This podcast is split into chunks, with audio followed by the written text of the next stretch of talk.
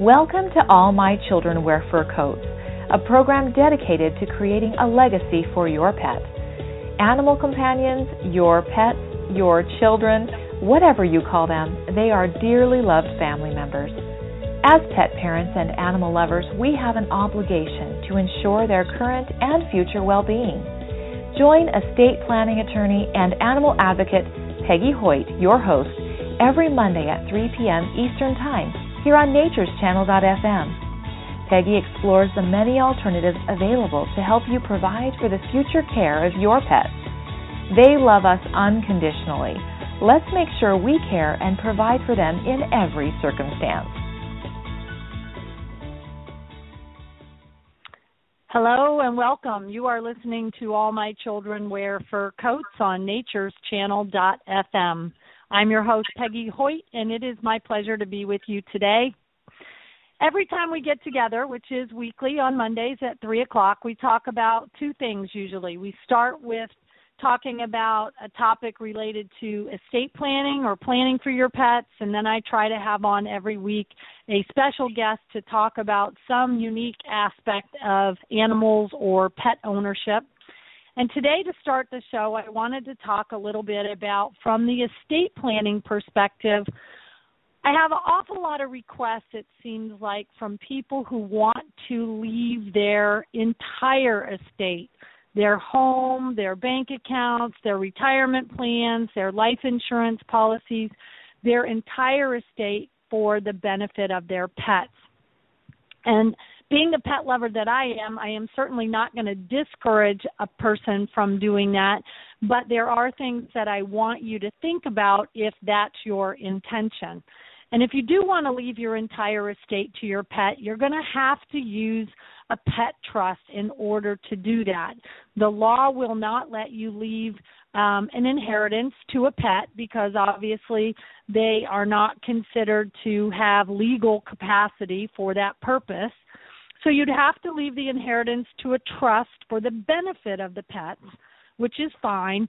But in doing that, you're going to have to think about a couple of different roles. Who's going to be the pet caregiver? Who's going to be the trustee, the person to manage the assets in the trust? And then are you going to also include um, what I would call an animal care panel?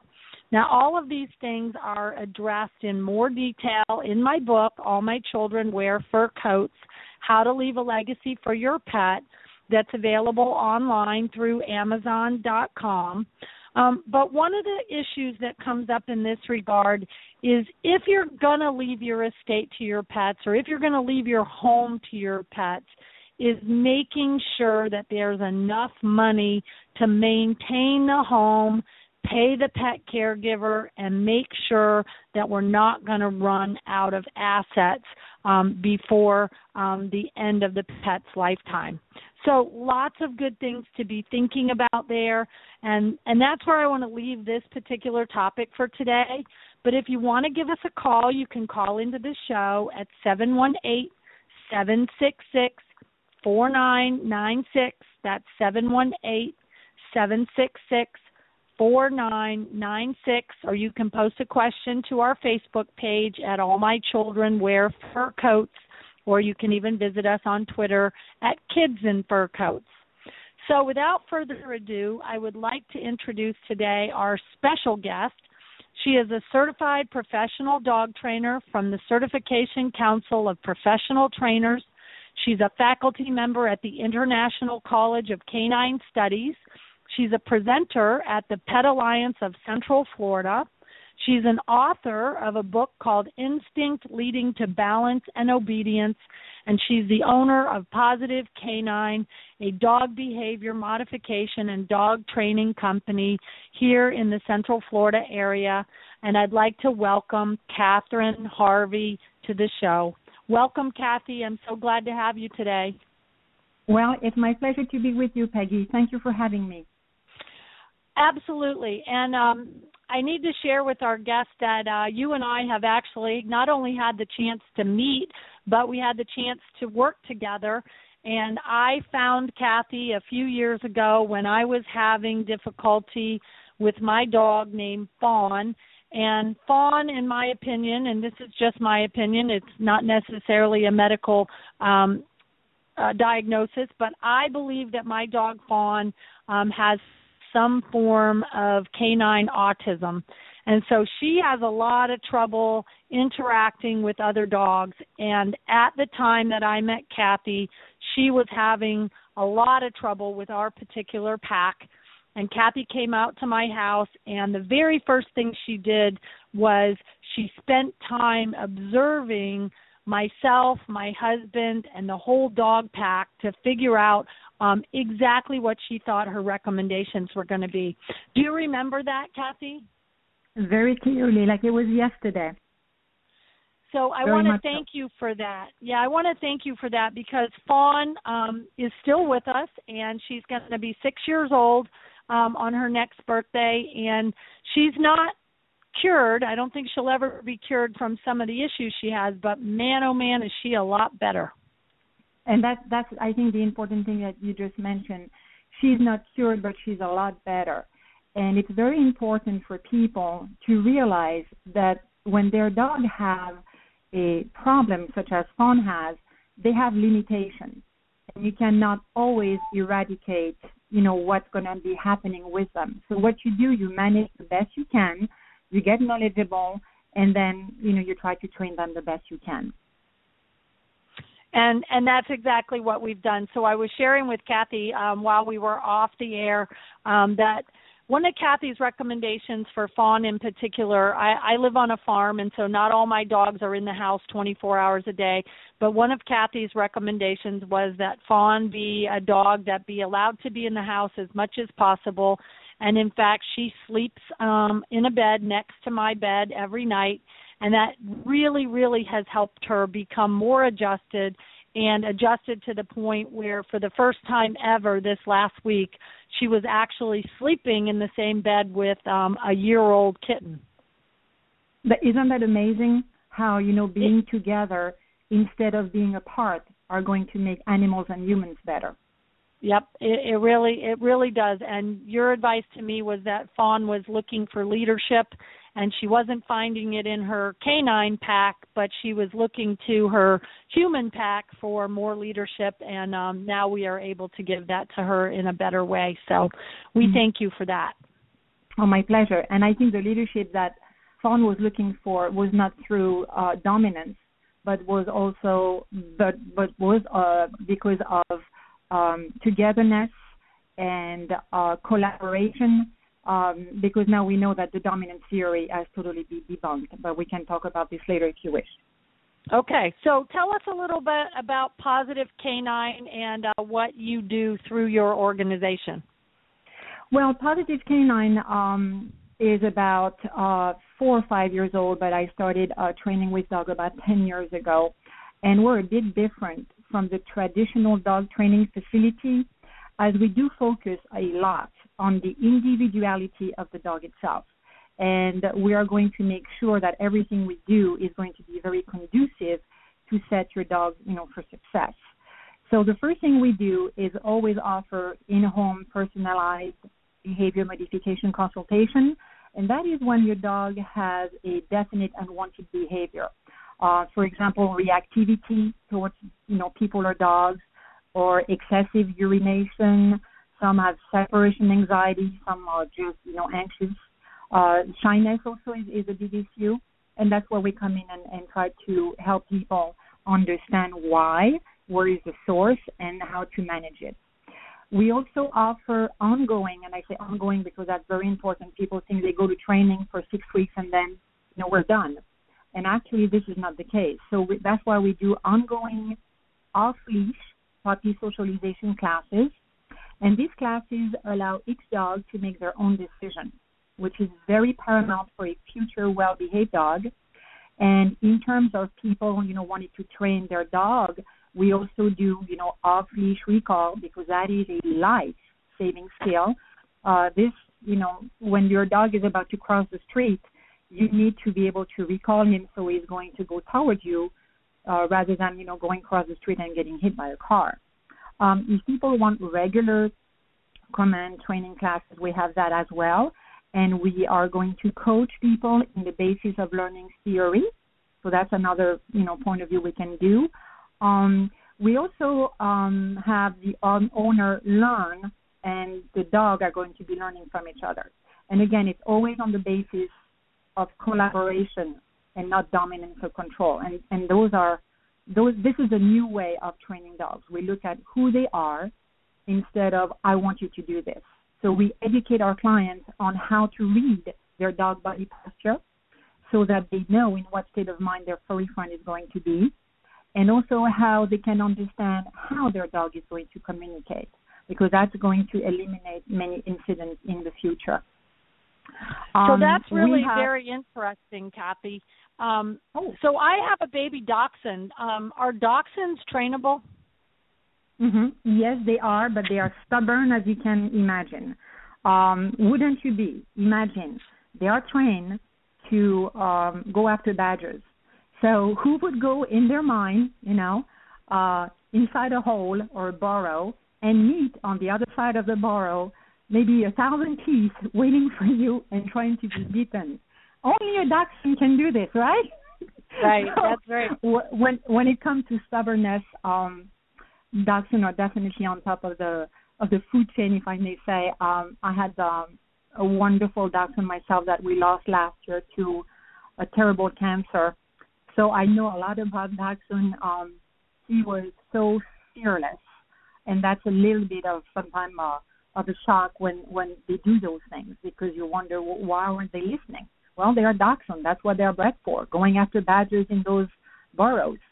So yes, they are trainable, but to a limit. I mean, Dachshund on the IQ list is not one of the brightest dog. Um, and uh, you know, my apology for all the Dachshund owners out there.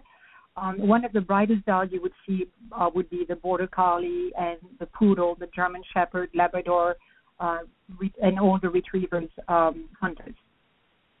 Well, and in talking about really bright dogs, um, some of our listeners may have caught last evening's 60 Minutes program which featured the smartest dog in the world, Chaser. Mm-hmm. And um, uh, you you told me that you do know a little bit about Chaser and and the significance that Trace, Chaser brings to the dog world. That is correct. Chaser is, is a border collie, which uh, is one of the most intelligent dog um, that you can have. Um, border collies can work on the farm for 12 hours. And according to professors uh, of the University of British Columbia, his name is Stanley uh, Coren, if I remember well, they are number one on the list. Now, the beauty about Chaser is he did learn all these 1,200 words, but he learned it through inference. And inference is basically what children of two and three years old are going to use. Meaning, I have an example. They are going to learn through deduction through um, if I have a blue square, if I have a red triangle, then I do know those terms, but I don't know about the green ball. If you were to show that to Chaser and you said to him, go and get the green ball, he would get the green ball not because he knows it's a green ball, but he doesn't know that what is that green ball? I know the red square and I know the blue the blue um the blue triangle but I don't know the red the the green ball. So he would figure it out because he knew the two other objects. Does this make sense? Yeah, that's that's incredible too that a dog can be that smart. Well, um, we're going to have to take our first break here in a moment, and we want to encourage everybody to stay with us. We're going to be talking with Kathy Harvey when we come back from our break, and we're going to be talking about training our dogs and making sure that they get the best start in life. And then if they didn't get the best start, um, what we can do about that. But you are listening to All My Children Wear Fur Coats. We're on natureschannel.fm. If you have questions, you can call us. And if you have a question for me or if you have a question for Kathy, at 718 766 4996. You can post your question to our Facebook page at All My Children Wear Fur Coats. But we hope you'll stay with us. We're talking with Kathy Harvey. I'm your host, Peggy Hoyt, and we will be right back. You are listening to All My Children Wear Fur Coats with estate planning attorney and animal advocate Peggy Hoyt. airing every Monday at 3 p.m. Eastern Time here on Nature's natureschannel.fm. Find archives and more at legacyforyourpet.com. Nature's Natureschannel.fm. Amazing talk radio shows from gardening to animals, natural health and wellness, and fighting for nature. Nature's Natureschannel.fm. It's where we grow. Organic, loose leaf, and simply delectable, Prasanna Tea Company strives to help people find balance, connect, and live in wellness. We source the finest tea leaves from pristine farms around the world and blend them with some of nature's purest gifts, creating unique infusions that are healthfully life enhancing, blissfully aromatic, and positively delicious. Find us at prasannatea.com. Prasanna Tea. It's tea the way it should be. Start your week off in a beautiful way. Come to Nature Sanctuary Sunday service for a powerful and beautiful eco spiritual celebration where we honor and support ourselves through the reflection of nature. Join us every Sunday at 9 a.m. Eastern Time here at natureschannel.fm. Visit thechurchofnature.org to find out more about Nature Sanctuary Sunday service and the Church of Nature. Join the Horses, Heart, and Soul Herd and Sarah Willerson on natureschannel.fm Wednesdays at 1 p.m. Eastern for horse wisdom straight from the stalls. Horses are the heartbeat of the earth, and they help us attune our own hearts with our souls. They encourage us to remember that we are part of the harmonious flow that is nature. Tune in every Wednesday for horse wisdom shared straight from the stalls.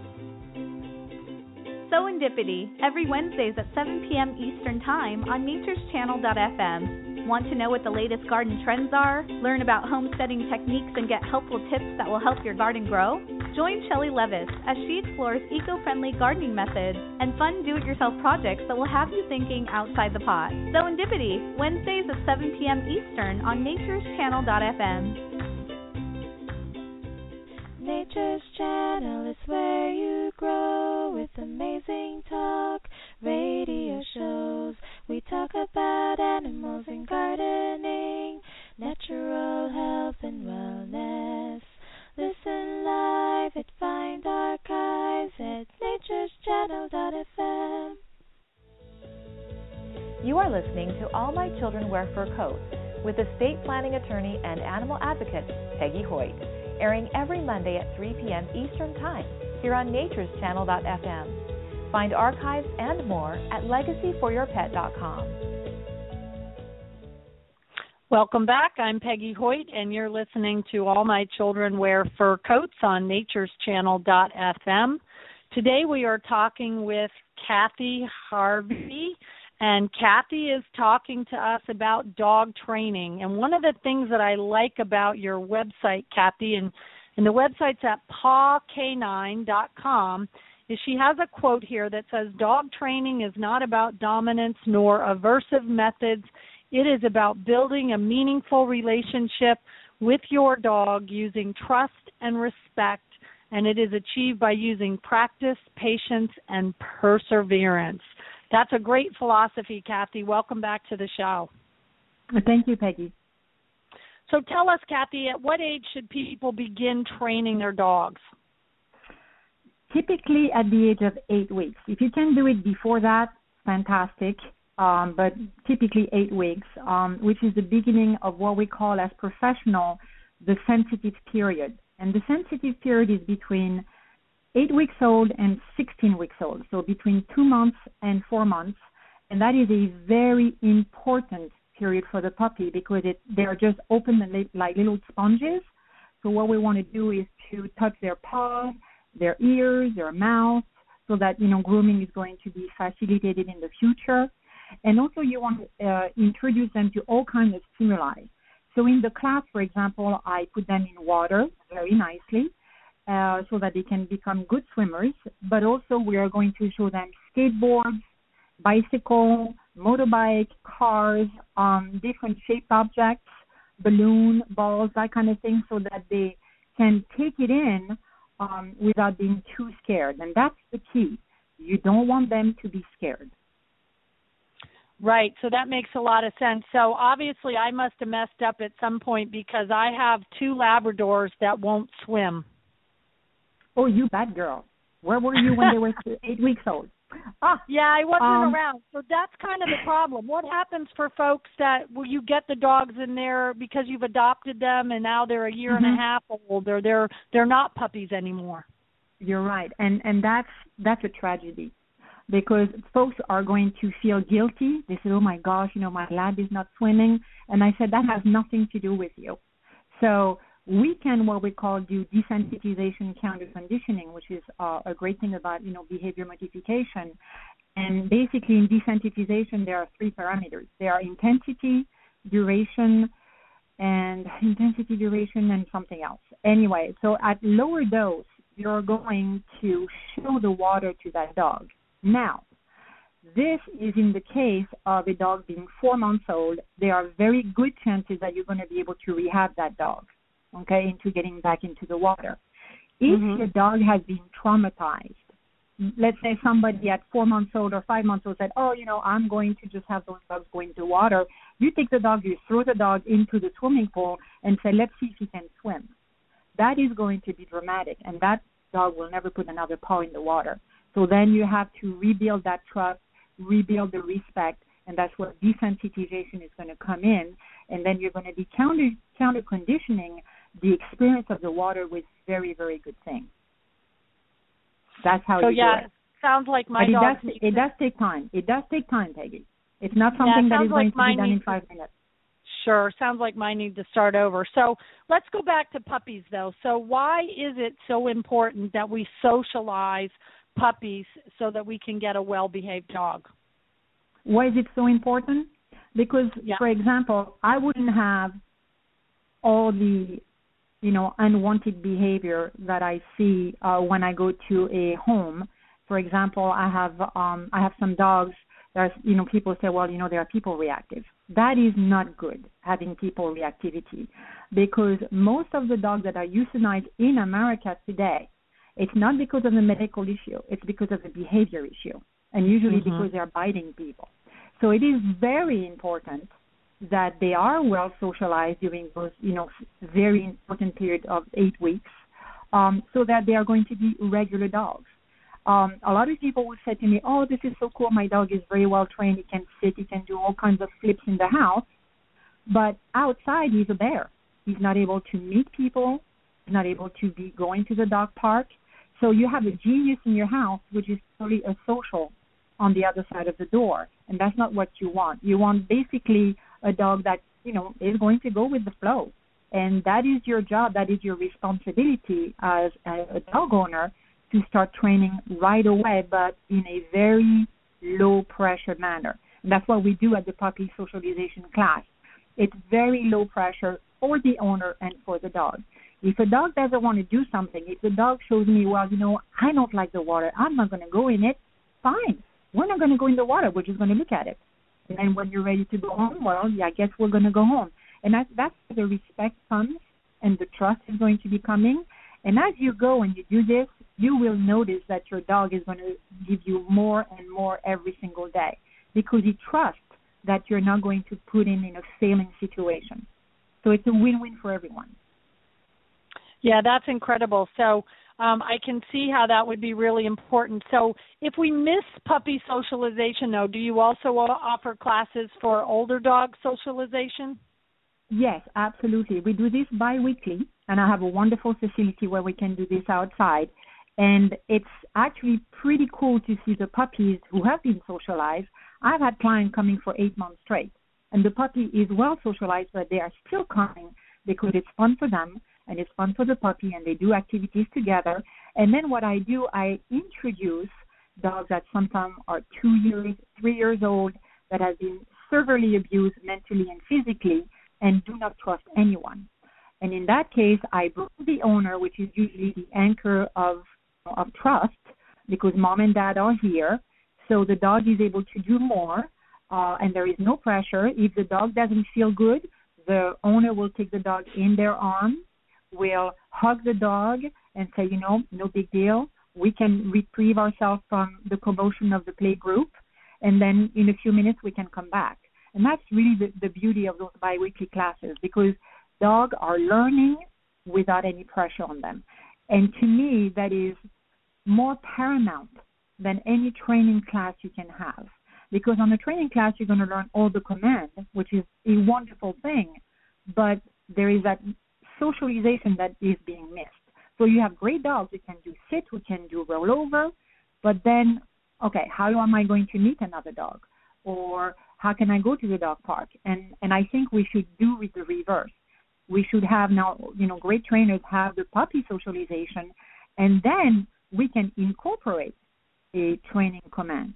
You can, you know, during the socialization, you can tell your dog, okay, now today we're going to be working on free off-leash recall, which is the, the most important. And then we do this with their owners, and that's something they learn. Then maybe next time we can learn to sit on command.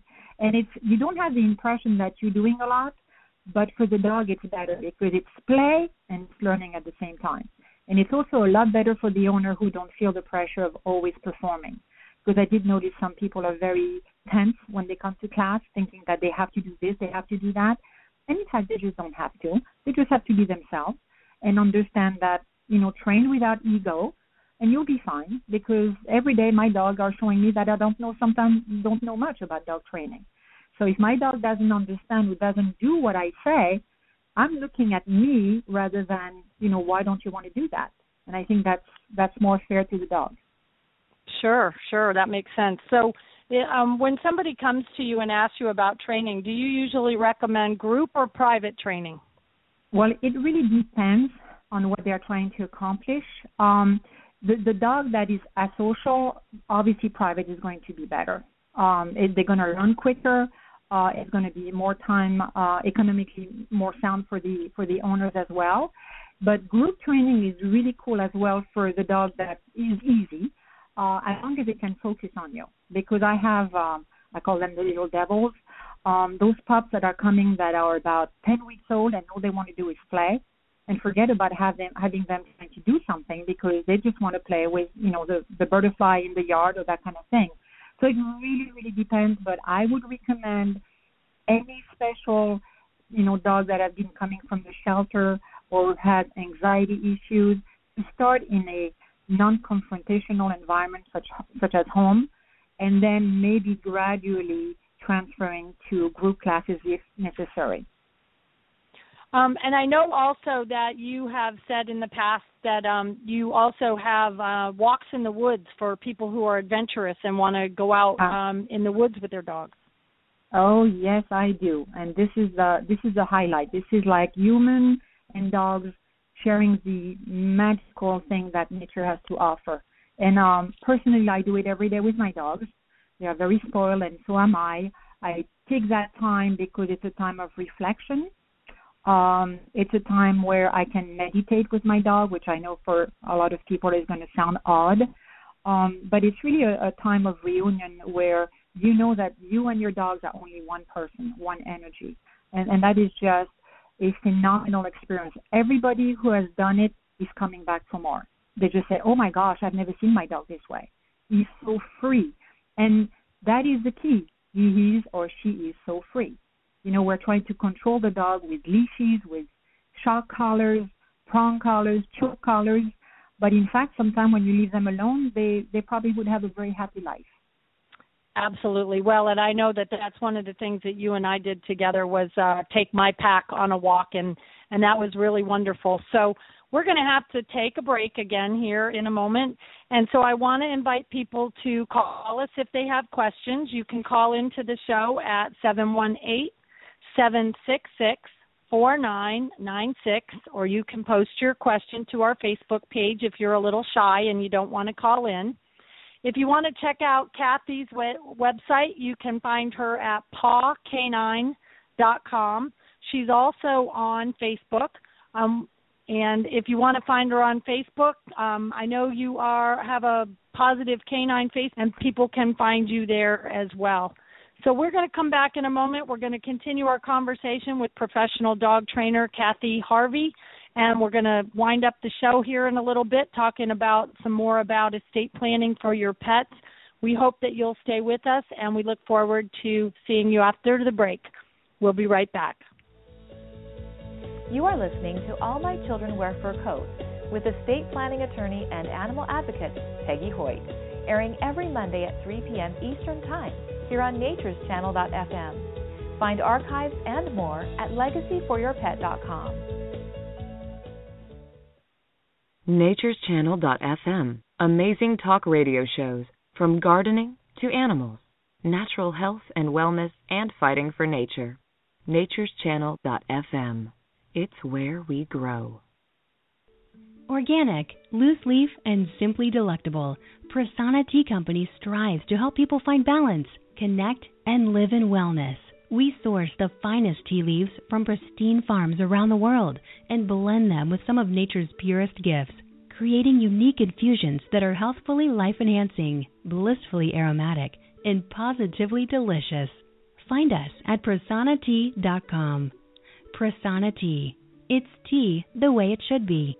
Start your week off in a beautiful way. Come to Nature's Sanctuary Sunday service for a powerful and beautiful eco spiritual celebration where we honor and support ourselves through the reflection of nature. Join us every Sunday at 9 a.m. Eastern Time here at natureschannel.fm. Visit thechurchofnature.org to find out more about Nature's Sanctuary Sunday service and the Church of Nature. Join the Horses Heart and Soul Herd and Sarah Willerson on natureschannel.fm Wednesdays at 1 p.m. Eastern for horse wisdom straight from the stalls. Horses are the heartbeat of the earth, and they help us attune our own hearts with our souls. They encourage us to remember that we are part of the harmonious flow that is nature. Tune in every Wednesday for horse wisdom shared straight from the stalls. Serendipity, every Wednesdays at 7 p.m. Eastern Time on natureschannel.fm. Want to know what the latest garden trends are? Learn about homesteading techniques and get helpful tips that will help your garden grow? Join Shelly Levis as she explores eco-friendly gardening methods and fun do-it-yourself projects that will have you thinking outside the pot. Serendipity, Wednesdays at 7 p.m. Eastern on natureschannel.fm. Nature's Channel is where you grow with amazing talk radio shows. We talk about animals and gardening, natural health and wellness. Listen live at Find Archives at natureschannel.fm. You are listening to All My Children Wear Fur Coats with estate planning attorney and animal advocate Peggy Hoyt, airing every Monday at 3 p.m. Eastern Time here on natureschannel.fm. Find archives and more at legacyforyourpet.com. Welcome back. I'm Peggy Hoyt, your host of All My Children Wear Fur Coats on natureschannel.fm. Today we're talking with special guest Kathy Harvey. Kathy is a certified professional dog trainer and she has a website called pawcanine.com and we are talking to her about training our dogs. And so, Kathy, welcome back. Well, thank you, Peggy. My pleasure. So, when it does come to training your dog, what do you think the most common mistake is that people make? I think they have very high expectations when it comes to you know what their dog can do.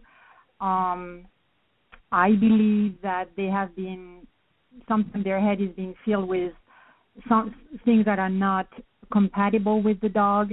We think that, for example, today I was on on a phone uh, phone conversation with one of my clients, and I asked her the question. I said, "Do you think that your dog should do everything you're asked him to do?" And she said, "Yes." And I said, "That's not feasible because if your dog is in, you know, could be in danger or doesn't want to do something, there is a reason for it." And the high expectation, the TV show that we see, uh, all the contests and all these wonderful trained dogs sometimes gives you um, not the reality of, of what the life of a dog can be. So if people lower their expectations that they know it, the dog is not a robot, it's not something you're going to turn on or something you're going to turn off. They are living creatures. They have emotions, um, and plenty of them. They have joy, sadness, grief, empathy.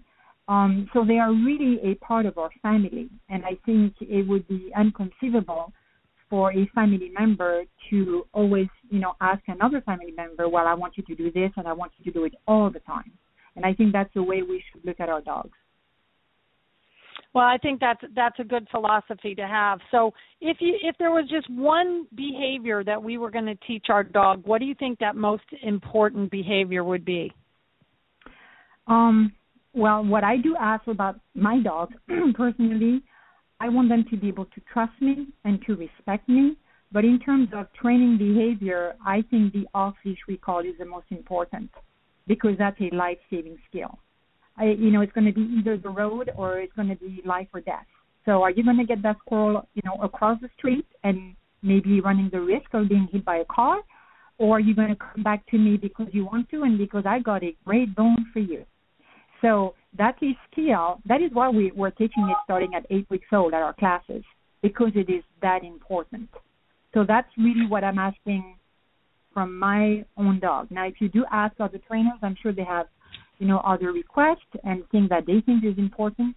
But life saving skills are very important.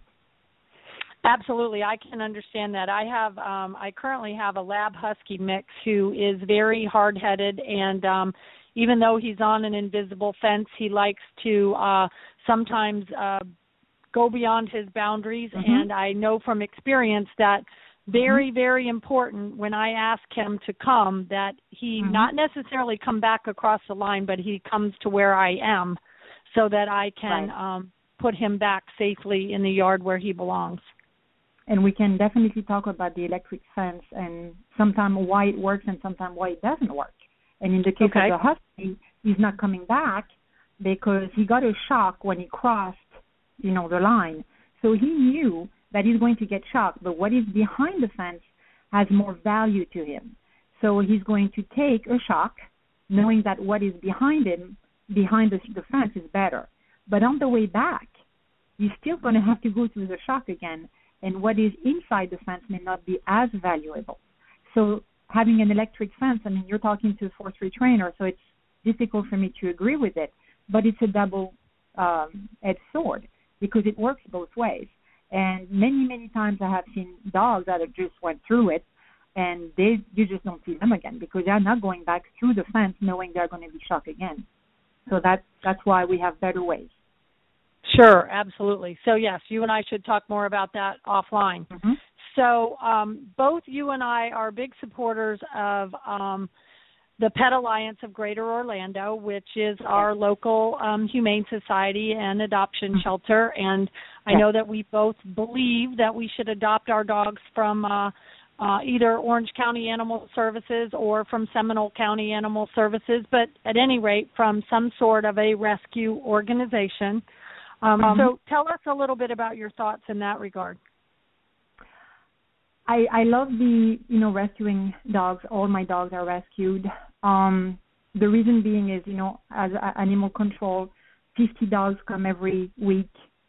Uh, I believe 30 or 20 are only adopted. So you do the math and you see you know what kind of waste of life is unfortunately being um, you know killed.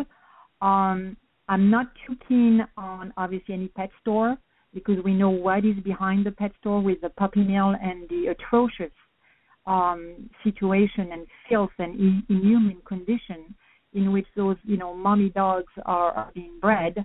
So I would not go for that. Uh, for people obviously who want, I wouldn't say the perfect dog because I don't think that exists. You know, having a reputable breeder definitely is you know an option. Um, but rescuing is the best. You know, when you rescue, you save two lives. You save the dog that you save, and then you make room for another dog to come along and maybe having the chance of being saved as well. So that's why I'm just, you know, always for rescue. And, also, and I think I that's a mention, terrific philosophy. i yes. I apologize. I also would like to mention all the wonderful rescue group in Central Florida. And they are wonderful, wonderful, you know, trying to raise funds and, you know, every Saturday and Sunday trying to have adoption events. These these groups need to be also uh, supported. Absolutely. We need to always um, support our local rescue organizations. And of course, if folks are looking for a rescue dog, they can find them at petfinder.com. And uh, my personal philosophy is like yours it's until there are none, you should adopt one. Mm-hmm. Um, and my father was the person who actually coined that phrase and it's it's one that I have adopted for myself and of course I have seven dogs at the moment all of whom are they all have a story and they all came to me in some interesting way but um most of them are rescues of one sort or another so, in talking a little bit more about training our dogs, um, let me ask you what you think is the most important thing we need to understand if we're trying to modify a pet's behavior? If we want to try to modify pet behavior, as I was mentioning to you, if there is a trauma, desensitization and counter conditioning are important, and in desensitization, respecting distance, duration, and intensity of the stimuli. That's a bit scientific, but anyway, basically it says, you know, like the water, for example, like the swimming pool if you're afraid of the swimming pool because you were thrown at one point in your life, even that's very good for a human as well, you're not going to want to go back. So I always tell people, what is your worst phobia? Most of the people are going to tell you, my phobia is spiders. I said, okay. So now I'm going to show you a room, and in that room we, we have spiders. But every time you're going to see a spider, and I'm just I'm just asking you to look at the spider, I'm going to give you a ten dollar bill. Are you ready for this? Do you want to do that? People say, Yeah, I'm pretty good. So for a dog, for example, I'm just going to say to the dog, if you don't like the swimming pool, all I'm asking you to do is just to look at the water from a certain distance, and I'm just going to give you treats. And that's all we're going to do. And the next day, we're going to get closer and closer and closer.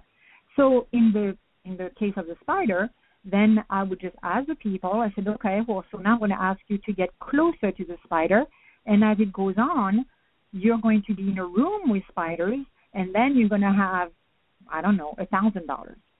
And when the dog, you know, who would do the swimming pool thing, would maybe look at the water or even t- taste the water, then I would give him, you know, rewards such as it doesn't have to be food. It can be massages. It can be um, hugs. I don't like hugs too much, uh, but just affection. Um, it can be a toy, it can be something of value that they really, really like. And that's how you're going to modify their behavior. But the problem that people have is that desensitization counter conditioning does take time and patience. And usually after a few days people are not committed and they're just going to stop and you know the dog still is with that unwanted behavior. So that sounds very interesting to me, and maybe you should train people too, because I'm deathly afraid of spiders. okay, come to my my place. And always using positive reinforcement. That that is very very important. Um, what I wanted to to say as well is I'm I'm very privileged. I'm a member of the uh, PPG in uh, which is in Florida. That's a pet professional guild, and it's an international organization that advocates for the teaching of all animals with kindness. And also, I'm a member of the Central Florida Force-Free Trainer Network. Um, a wonderful individual, wonderful group, and we never use aversive training.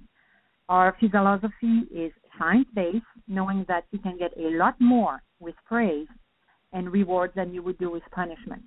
So our mission, like you said, is to really kind of turn, you know, dog training 180 degrees if your dog doesn't do what you want them to do, you're not going to, you know, shock them, choke them, or whatever. Do what you do this to me, I would just move away from you and never come back. But because of, you know, what the expectation of people, that's what they think they should do. So this is this is wrong. You have to associate, you know, the command or the behavior modification with something of value that the dog would work for. And uh, our clients really, really love the new approach. And the um, the motto of the Central Florida Force-Free Trainer Network is build the bond and do no harm. And I think that you know when you do this with trust and respect, um, you cannot go wrong because your friend, your furry friends are really going to recognize that you know you are there for them. Absolutely. Well, and we're going to have to take another short break, and then we're going to come back We are talking with Kathy Harvey. She's a certified dog trainer. She's got lots of good advice for us. You are listening to All My Children Wear Fur Coats on natureschannel.fm. Stay with us, and we'll be right back. You are listening to All My Children Wear Fur Coats with estate planning attorney and animal advocate Peggy Hoyt, airing every Monday at 3 p.m. Eastern Time here on natureschannel.fm. Find archives and more at legacyforyourpet.com. Natureschannel.fm. Amazing talk radio shows from gardening to animals, natural health and wellness, and fighting for nature. Natureschannel.fm. It's where we grow. Organic, loose leaf, and simply delectable, Prasanna Tea Company strives to help people find balance, connect, and live in wellness. We source the finest tea leaves from pristine farms around the world and blend them with some of nature's purest gifts, creating unique infusions that are healthfully life enhancing, blissfully aromatic, and positively delicious. Find us at prasannatea.com. Prasanna Tea. It's tea the way it should be. Start your week off in a beautiful way. Come to Nature Sanctuary Sunday service for a powerful and beautiful eco spiritual celebration where we honor and support ourselves through the reflection of nature. Join us every Sunday at 9 a.m. Eastern Time here at natureschannel.fm. Visit thechurchofnature.org to find out more about Nature Sanctuary Sunday service and the Church of Nature. Join the Horses Heart and Soul Herd and Sarah Willerson on natureschannel.fm Wednesdays at 1 p.m. Eastern for horse wisdom straight from the stalls. Horses are the heartbeat of the earth, and they help us attune our own hearts with our souls. They encourage us to remember that we are part of the harmonious flow that is nature. Tune in every Wednesday for horse wisdom shared straight from the stalls. Serendipity, every Wednesdays at 7 p.m. Eastern Time on natureschannel.fm. Want to know what the latest garden trends are? Learn about homesteading techniques and get helpful tips that will help your garden grow? Join Shelly Levis as she explores eco-friendly gardening methods and fun do-it-yourself projects that will have you thinking outside the pot. Serendipity, Wednesdays at 7 p.m. Eastern on natureschannel.fm. Nature's Channel is where you grow with amazing talk radio shows. We talk about animals and gardening, natural health and wellness. Listen live at Find Archives at natureschannel.fm. You are listening to All My Children Wear Fur Coats with estate planning attorney and animal advocate Peggy Hoyt airing every Monday at 3 p.m. Eastern Time here on Nature's natureschannel.fm. Find archives and more at legacyforyourpet.com. Welcome back. You're listening to All My Children Wear Fur Coats on Nature's natureschannel.fm. I'm your host, Peggy Hoyt. Today we have been talking with certified professional dog trainer and owner of Positive Canine, Kathy Harvey.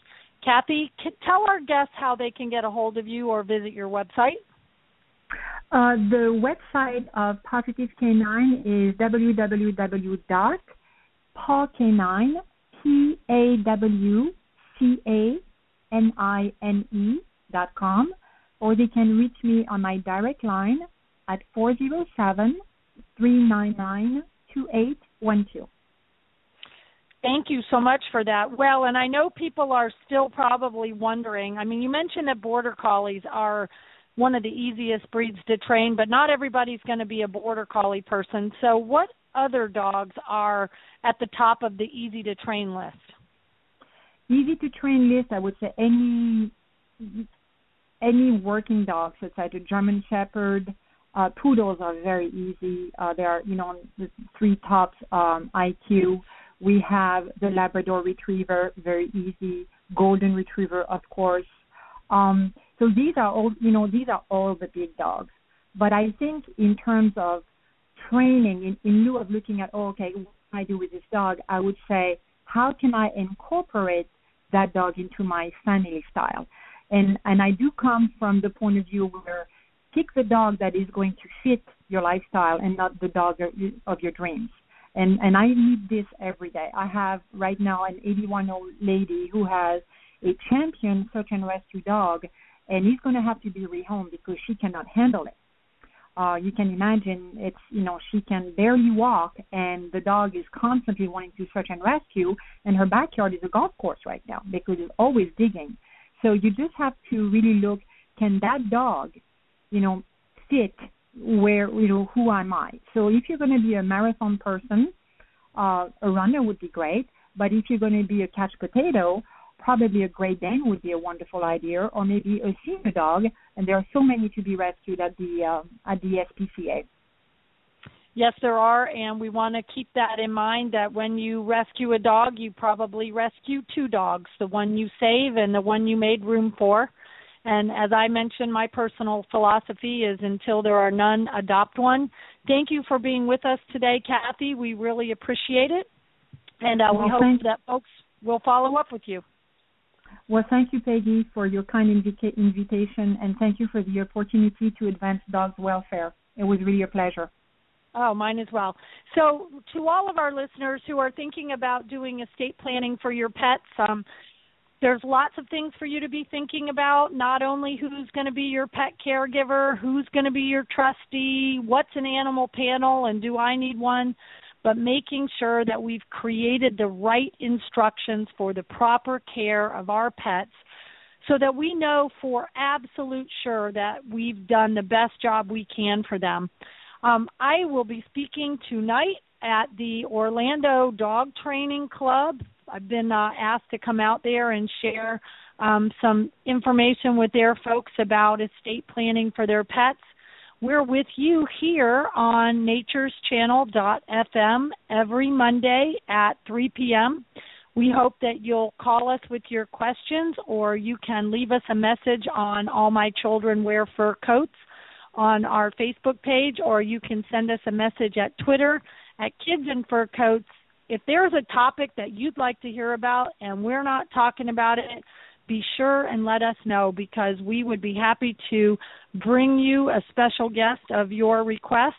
And we're hoping that everybody's dogs stay happy, healthy, and not just dogs, but our cats, our horses, our birds, our reptiles, anybody that we call part of our family who might have four legs and um, that we consider ourselves to be pet parents too. it's our pleasure to be with you each week, and uh, it's our pleasure to be here on Nature's Channel.fm sharing with you. And it's our pleasure to bring to you each week interesting guests that um, can add something to your pet's life. So we're looking forward to seeing you next week. Be here on Monday, September the 28th, when we get back together. And until then, happy tales.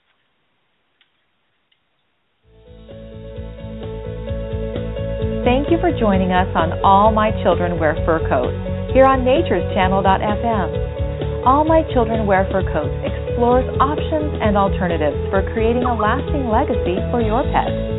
Visit legacyforyourpet.com to join our email list for updates on shows, links to archives, information on complimentary pet planning workshops, and more. Be sure to tune in every Monday at 3 p.m. Eastern Time. Happy Tales! See you next week.